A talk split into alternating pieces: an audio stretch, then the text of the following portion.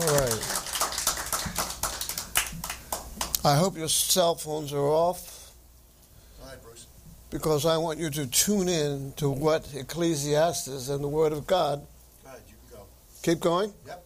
Okay. I'm going to say what I just said. I hope your cell phones are tuned off, and I hope you'll pay attention to what the Lord has allowed me to examine. And it pertains to Ecclesiastes chapter 1, Ecclesiastes chapter 7, verses 1 through 13. I'm on number 1.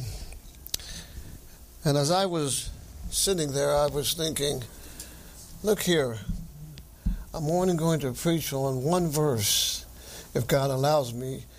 The first verse of Ecclesiastes chapter 7, verse 1, and I hope you'll follow along. Well, why do you say that, Brother Bruce? The word of the Lord is so rich that one verse can take up to 40 or 50 minutes. Can I get an amen? Amen. I do not expect you to sit there and not affirm the word of God this morning. I hope I can get a few encouraging amen or keep it going or whatever the Lord Jesus allows you to say. Don't be intimidated by other people who might not feel so as you do. I know that's a lot that I'm saying this morning, but I'm going back to one of my favorite verses. Now, I just talked about the comparison. Well, I'm going to make a comparison. One verse. Why do I say that? Because the Word of God is so rich. There's a mountain of material just on one verse. And that reminds me of Ephesians chapter 2. Maybe it's 1, but it's in Ephesians. It says, the unsearchable. Can you say the word unsearchable? The unsearchable riches of Christ. That's what I'm going to talk about this morning. Comparing Scripture with Scripture. And I'm going to lay something on you before I begin. I wonder how many of you, and this includes me, were in the Word of God this past week, and you spent some time with the Lord in prayer, in opening your eyes, like David says, that I might see glorious things out of your law. I just want to say that because the more you examine the Word of God, the more He unfolds Himself to you as a person. Can I get an amen? Amen. That's a lot said as a preface, so let me keep it going. That was number 1. Here's number 2. In addition, today's message is another attempt. That's what this is. It is an attempt to examine the main meanings of text, in this case verse 1, as well as applying some secondary applications of this same text. In other words, the primary meanings and applications of verse 1, as well as some secondary applications. Number 3. So here we begin. A good name is better than a good or precious ointment, and the day of one's death is better than the day of one's birth. It is better to go to a house of mourning than to go to a house of feasting, because that is the end of every man. Now don't forget, I'm going to go back to verse 1 after all this talk, and the living takes it to heart. Sorrow is better than laughter, for when a face is sad, a heart may be happy. Number 4, the mind of the wise is in the house of mourning, while the mind of fools is in the house of pleasure. It is better to listen to the rebuke of a wise man than for one to listen to the song of fools. Number 6, for as the crackling of thorns bushes under a pot, so is the laughter of a fool, and this too is vanity, or in this case, futility. Number 5. For oppression makes a wise man mad, and a bribe corrupts the heart. I want to stop right there for a moment and make an application. Do you realize that before you got saved, your heart was corrupt? Can I get an amen? Amen. People don't want to hear that. But every one of us, before you and I got saved, our heart was desperately wicked. So says Jeremiah. And before I go on, this message is to the saved and the unsaved. I'm going to say this as a preface. If you're not saved, your heart is still corrupted. And you need to get saved. The end of a matter is better than its beginning. Patience of spirit is better than the haughtiness of spirit. That word haughtiness is proud. I'm going to add this, and this is not in your notes. Some of you, I don't know who you are, so I'm not picking you. You're too proud to get saved. You think you can get saved by your so-called good works, but you can. Can I get an amen? I don't know why I added that in there. Someone here needs to hear that. Don't be too proud to recognize that you are a sinner and you need a living Savior.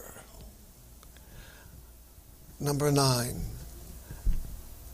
do not be eager in your heart to be angry, for anger resides in the bosom of fools. Here I go again. Here you go again, Brother Bruce. How's your anger management? Does every time someone said something to you, and even if they mean well, you boil over with anger?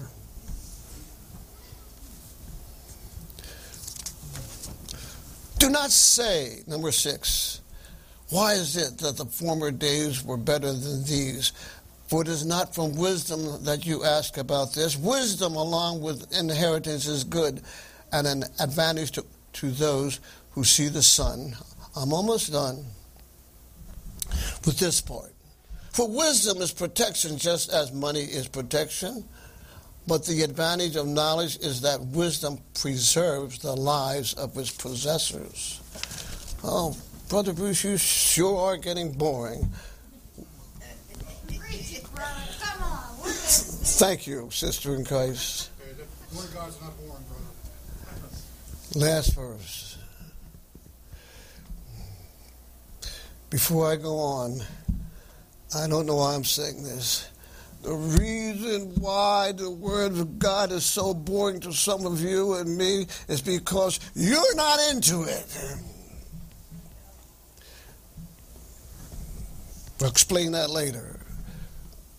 Number 7, consider the work of God, for who is able to straighten what he has bent. Now verse 1. Well, number 8.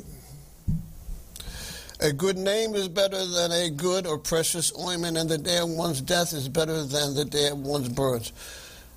What is your most valuable possession?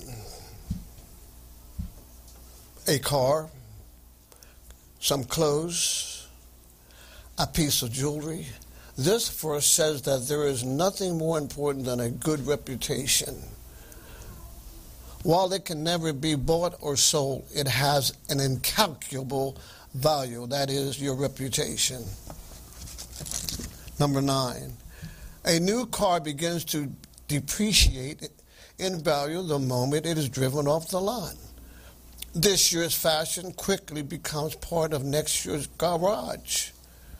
But your reputation, say my reputation. Who you are and what you are known for retains its value through all your lifetime. Are you building? Am I building? I'm not picking on anybody. I'm asking you a mainline question. Are you building the kind of reputation you can be proud of? And I'm so glad I can't answer that question for you. You have to answer it yourself. Let me repeat it. Are you building the kind of reputation you can be proud of?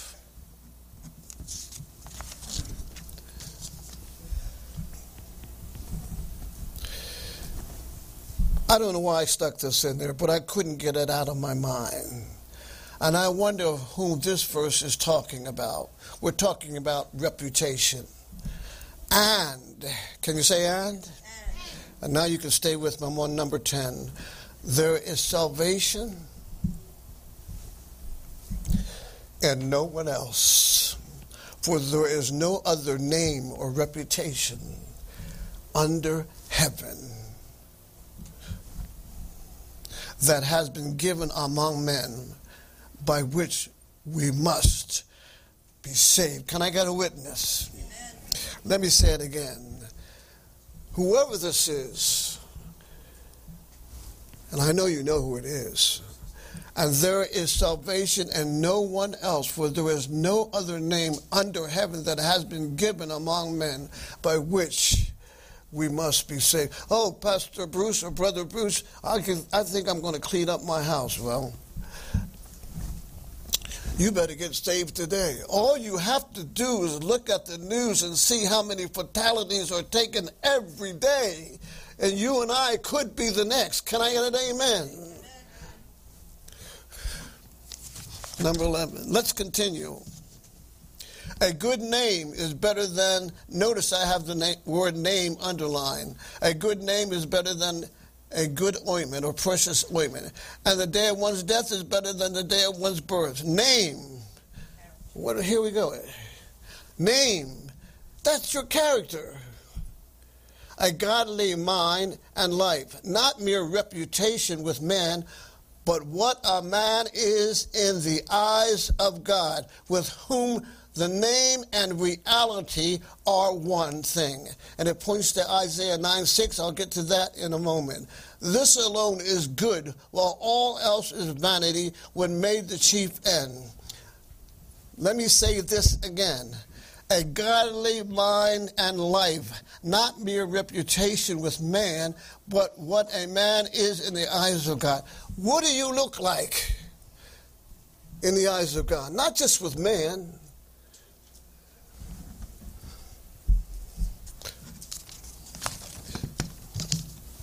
Number 12, how about your name and my name? Since you and I have been made anew in Christ Jesus. That's right, I'm assuming you're saved. Since you and I have been made anew in Christ, does our everyday life match our newness of life? Once again, only you can answer that question. Let me say it again. I hope I'm hitting home with some of you, including myself. Since you and I have been made anew in Christ Jesus, does our everyday life match our newness of life? Amen to that. Here's what the Bible says about we who are now saved. For you were formerly walking, I can put that word, in darkness. But now you are light in the world. Walk as children of the light. I'm going to ask you a pointed question. I'm having trouble with my pronunciation because I'm ready to burst out for the Lord Jesus Christ.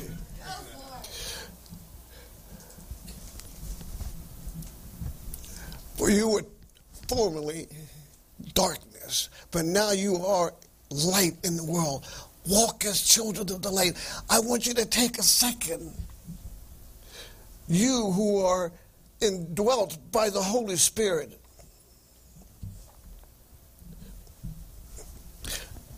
Does your newness of life match your reputation? Maybe I have that backwards, but I think you know what I mean. Or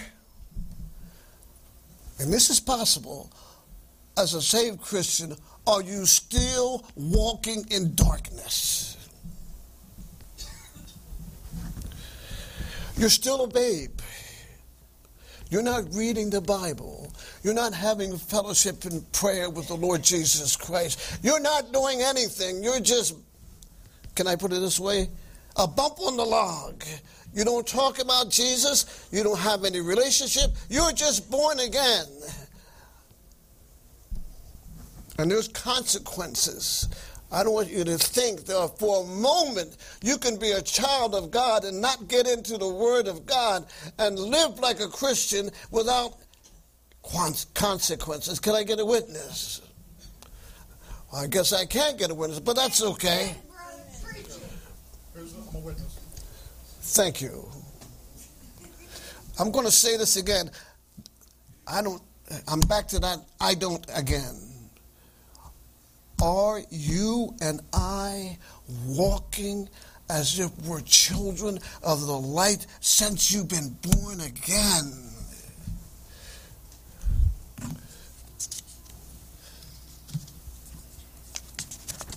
Number 13. But, say but. I've got a name here whose name matches his character. And here I go. For a child will be born to us. A son will be given to us. And the government will rest on his shoulders. And his name, say name, shall be called Wonderful Counselor. I know some people put this together and some translations don't. Wonderful Counselor, Mighty God, Eternal Father, Prince of Peace. For a child will be born to us, a son will be given to us, and the government will rest on his shoulders. 14.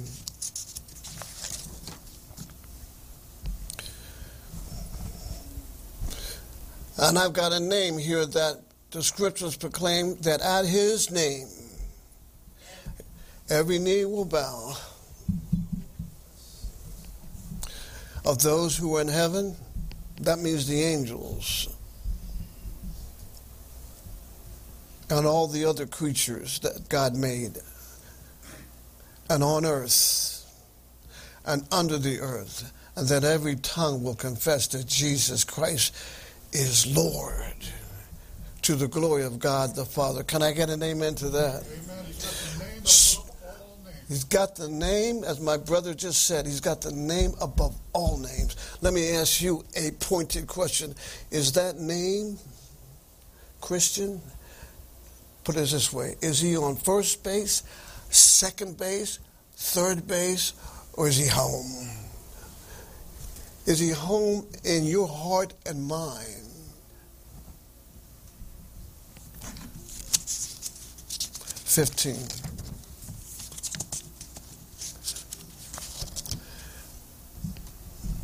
Furthermore, this same name gives him an occasion to say, do not be afraid.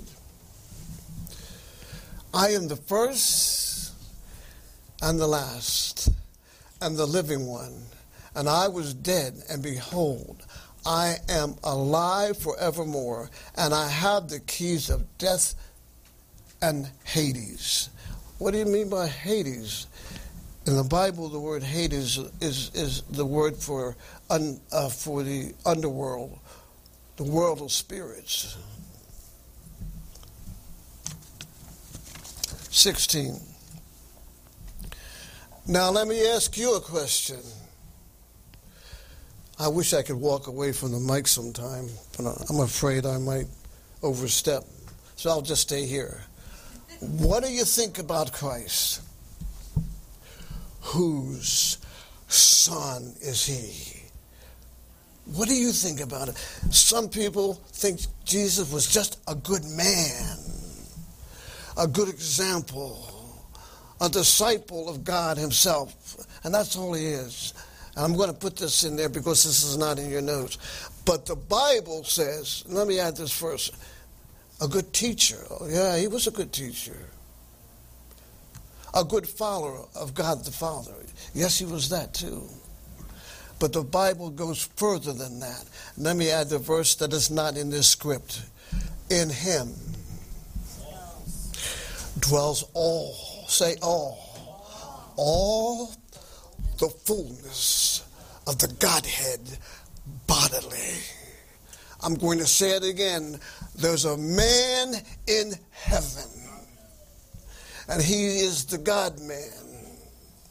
For there is one mediator between God and man, the man. Say the man.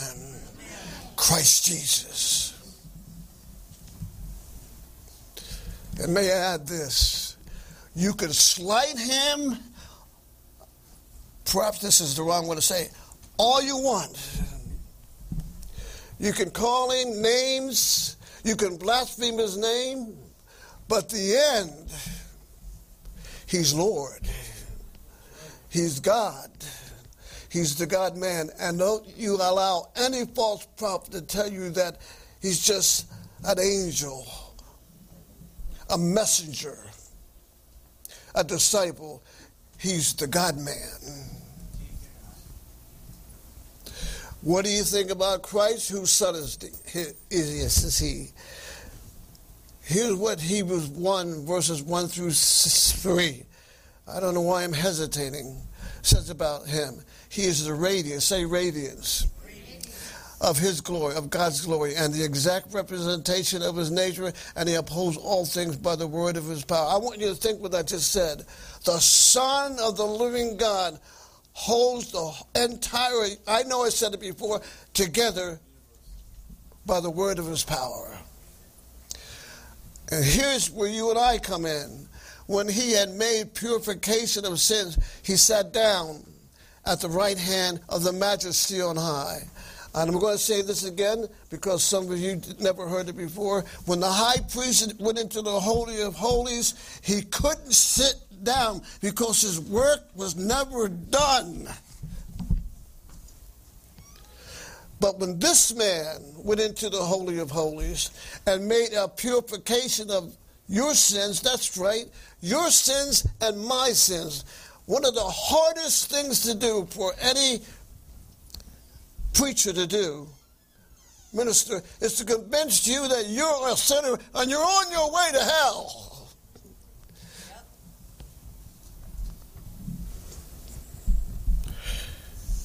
When he went into the Holy of Holies, he sat down. Why did he sit down, Brother Bruce? Because it, you know what I'm going to say, is finished. It's over. Somebody just reminded me of that word, tetelestai. What do you mean by that, Brother Bruce? Paid in full. So why are you trying to earn it when it's already been paid for? Can I get an amen? Amen. It's an insult to God. I didn't have them to send a note. It's an insult to God for you to try to pay for something that only his son could pay.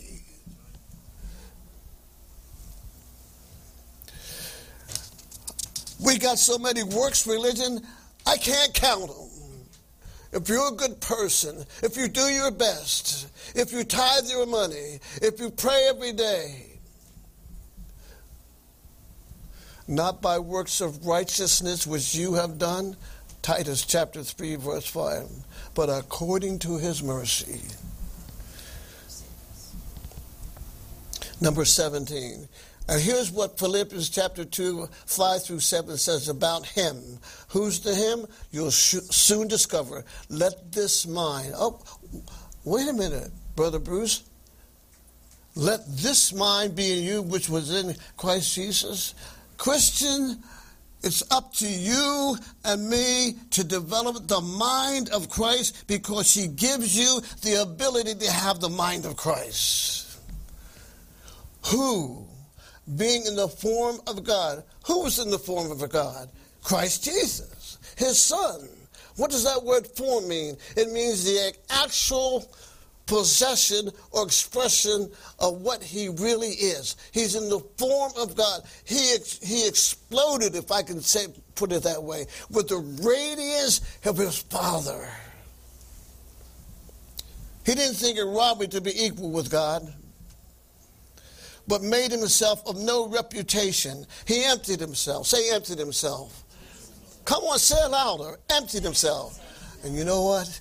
Jesus wants to empty, Christian, Jesus wants to empty himself in you. And he wants to use you and me in a mighty way, if you let him. You have to ask yourself the question,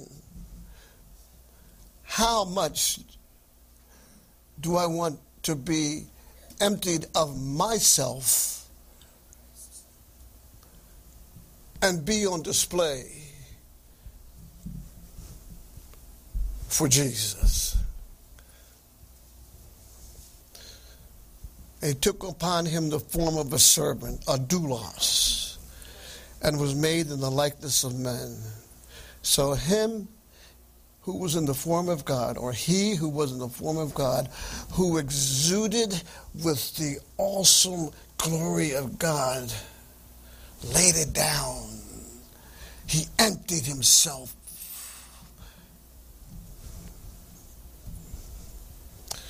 Well, does that mean he became less than the Son of God? I won't go into it. All I'll say to that is no. I'm going to say this again. Emptied himself. He wants to empty himself in your life and mine and be used of God. How much are you allowing him to be used? Number 18. How about that reputation repeated? And I know, I just went over it. But you know what? Sometimes you can't get over it. Can I get an amen? You start reading something, and God continues to say, look, there's more, there's more, there's more, there's more. Let this mind be in you, which was also in Christ Jesus, who being the form of God, thought it not robbery to be equal with God, but made himself of no reputation, took upon him the form of a servant, and was made in the likeness of men. And being found in fashion as a man, he humbled himself and became obedient unto death, even the death of a cross. Here I go again. Beaten to a pulp, if I can say that. Crown of thorns. Hands stretched out where you could hardly breathe. Nails in his hands and in his feet.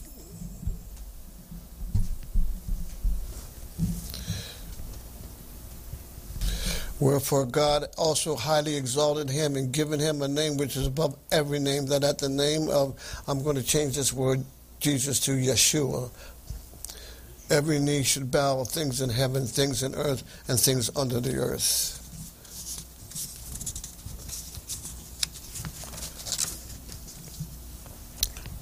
Well, I finally get to the ointment of this same verse. A good name is better than good or precious ointment, and the day of one's death is better than the day of one's birth. Here's a little research. Banqueters in the ancient world were often treated by a generous host to fine oils that would be used to anoint their, that is, the banqueters' foreheads. Let me say it again. When you came into the house and you were a guest, the host would often put oil upon your head. Don't forget, that was a hot climate. Number 20. Consider the woman's anointing of Yeshua while he was in Bethany at the home of Simon the leper. And reclining at the table, there came a woman with an alabaster vial of very costly perfume, of pure nard, And she broke the vial and poured it over his head. But some were indignantly remarking to one another, "Why has this perfume been wasted? For this perfume might have been sold for over 300 denarii, and the money given to the poor." And they were scolding her. Number 21. But Yeshua said, "Let her alone. Why do you bother her? She has done a good deed to me. For you always have the poor with you, and whenever you wish, you can do good to them, but you do not always have me. She has done what she could. She has anointed my body beforehand for the burial. Truly I say to you, wherever the gospel is preached," say gospel. Gospel. I'm getting off to the side, I know. What do you know, Christian, about the gospel? If someone asks you, "Could you tell me in brief terms what is the gospel?" could you say, "It's the death, the burial, the resurrection, the ascension of the Son of God in your behalf and mine"? Could you tell him that? Could you point to the scripture? Could you point to any scripture and say, "Here it is"? 1 Corinthians. Somebody said 1 Corinthians chapter 15, and he is correct. "Truly I say to you, wherever the gospel is preached in the world, what this woman has done will also be spoken of in memory of her." 22. As for you, that's talking to you and me now. Do you have an anointing? Say yes. Yes. Don't you know you've been anointed? If you're a Christian, you've been anointed. As for you, the anointing which you received from him abides in you, and you have no need for anyone to teach you, but as his anointing teaches you about all things, and is true, and is not a lie, and just as it has been taught you, you abide in him. What is the anointing? I'll tell you what the anointing is, and many of you can say it.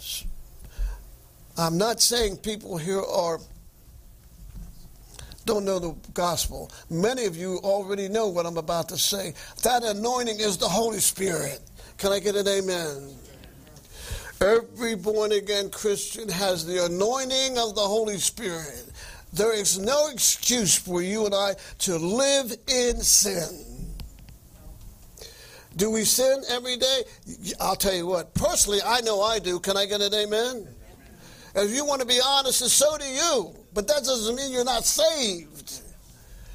I'm going to add another note. If I had to get saved by my good works, I'd be in hell right now.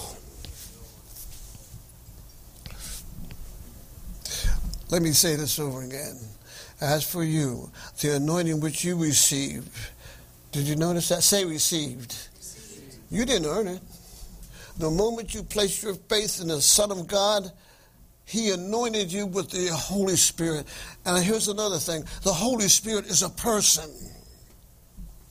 He's not an it. He's not a force. He's not just an influence. He's a person. Let me add this in there. And he wants to produce in you and me the fruits of the Holy Spirit. Love, joy, peace, long-suffering, goodness, kindness. Somebody said it, self-control. 23. 23. Good. Now let's return to Solomon's next contention as seen in verse 1. The day of one's death is better than the day of one's birth. I entitled this sermon, and it wasn't on the screen, "Better Off Dead" with a question mark. Is physical or bodily death the end of all evils?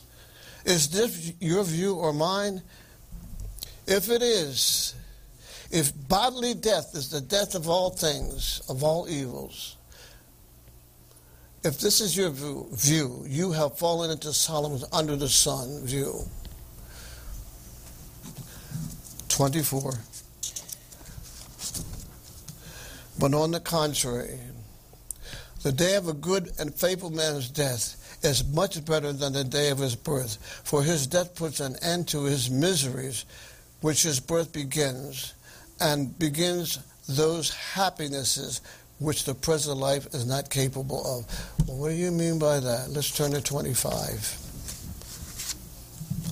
This is just for repeating in another way. The day of death than the day of one's birth. That is, to those who die in the Lord. I got to ask you a question, and these are hard for me to say because I think I'm just kind of mild, and I don't like to try to intimidate people, but some things must be said. Can I get an amen? Amen. The day of death and the day of one's birth, that is, to those who die in the Lord. Ask yourself, if your heart would stop beating right now, including mine, where would you be? Jesus. Somebody pointed up. Praise God. The day of one's death and the day of one's birth, that is, to those who die in the Lord. Ask yourself again, where would you be?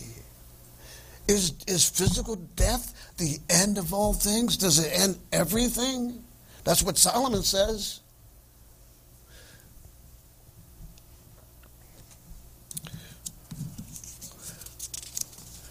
"26. On the contrary,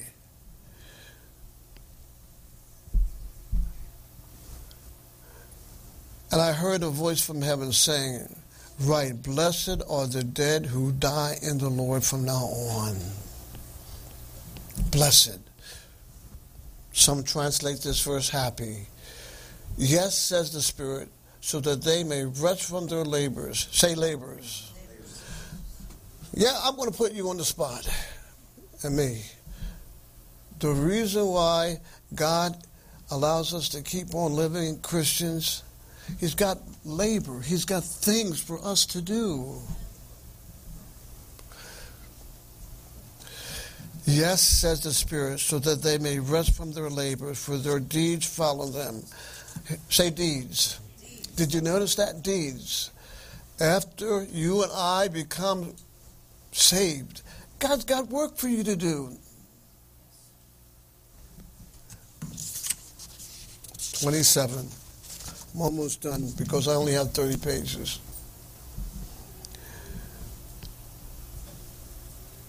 Okay, Solomon, you said death ends all things. So why does the Holy Scripture say this? "Precious in the sight of the Lord is the death of the godly ones," who are saints. That's you and me. Don't you know that we're precious in the sight of the Lord? Precious. "Precious in the sight of the Lord is the death of his saints." Say saints. Saints. I don't know if you realize it. Some of you do. If you're a Christian, you're a saint. I'm only asking you, are you and I living up to our sainthood? Are you?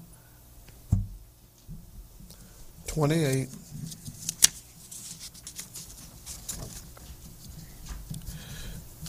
I hope this frightens some of you. If you're not saved, let me just be honest. I hope this frightens you. I hope that your heart is not so hardened that this just is like water off a duck.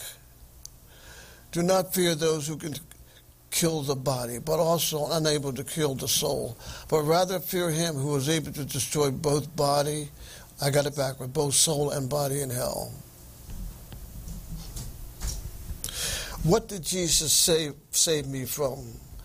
An eternity apart from him. But he not only saved me from, he saved me to have fellowship with him forever. Daniel 12:2, many of those who sleep in the dust of the ground will wake, these to everlasting life, but the others to disgrace and everlasting contempt. Those verses speak for themselves. 29.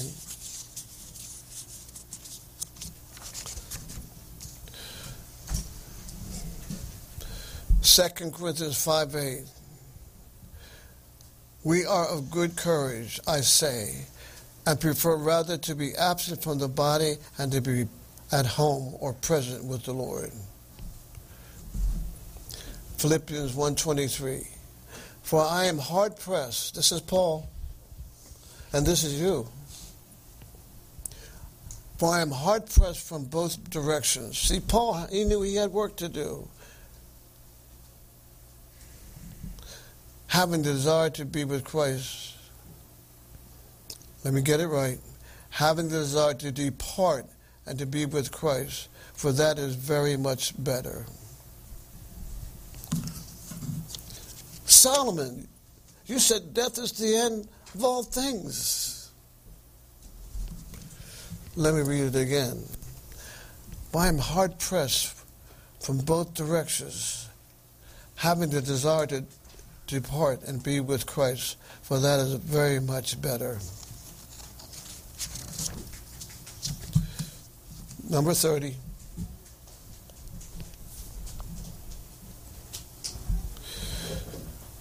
I am he that lives. Say lives. Lives. This is not in your script. This is just perhaps from me. Does Christ live in you? I'm glad to hear somebody say yes, and I'm sure there's many others. But if he doesn't live with you, and I'm going to be a little harsh, you're not saved.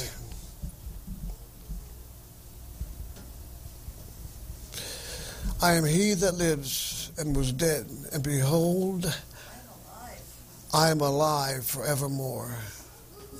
Amen. And I have the keys of hell and of death. Well, why do you have the keys of hell? Let me put it this way. When the Son of God died on that cross for you and me, I got to get this correct because I don't want to give you false doctrine. He experienced the wrath of his Father.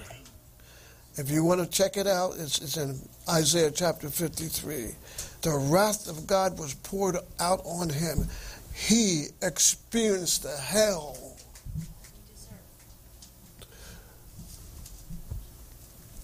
For you and me. And that's why he's got the keys. And death. Say death. Destroyed this body, John chapter 2, and I, this physical death, I will raise it up in 3 days. This man has an awesome reputation. His name is the eternal Son of God. And Christian, he wants to give you, let me get this right, a reputation that you may be called one of his honorable sons and daughters in Christ. Ask yourself once again, what kind of legacy are you leaving for this world? What will they say about you and me? Is there going to be a godly reputation? Or is it going to be something else? And if you don't have that type of,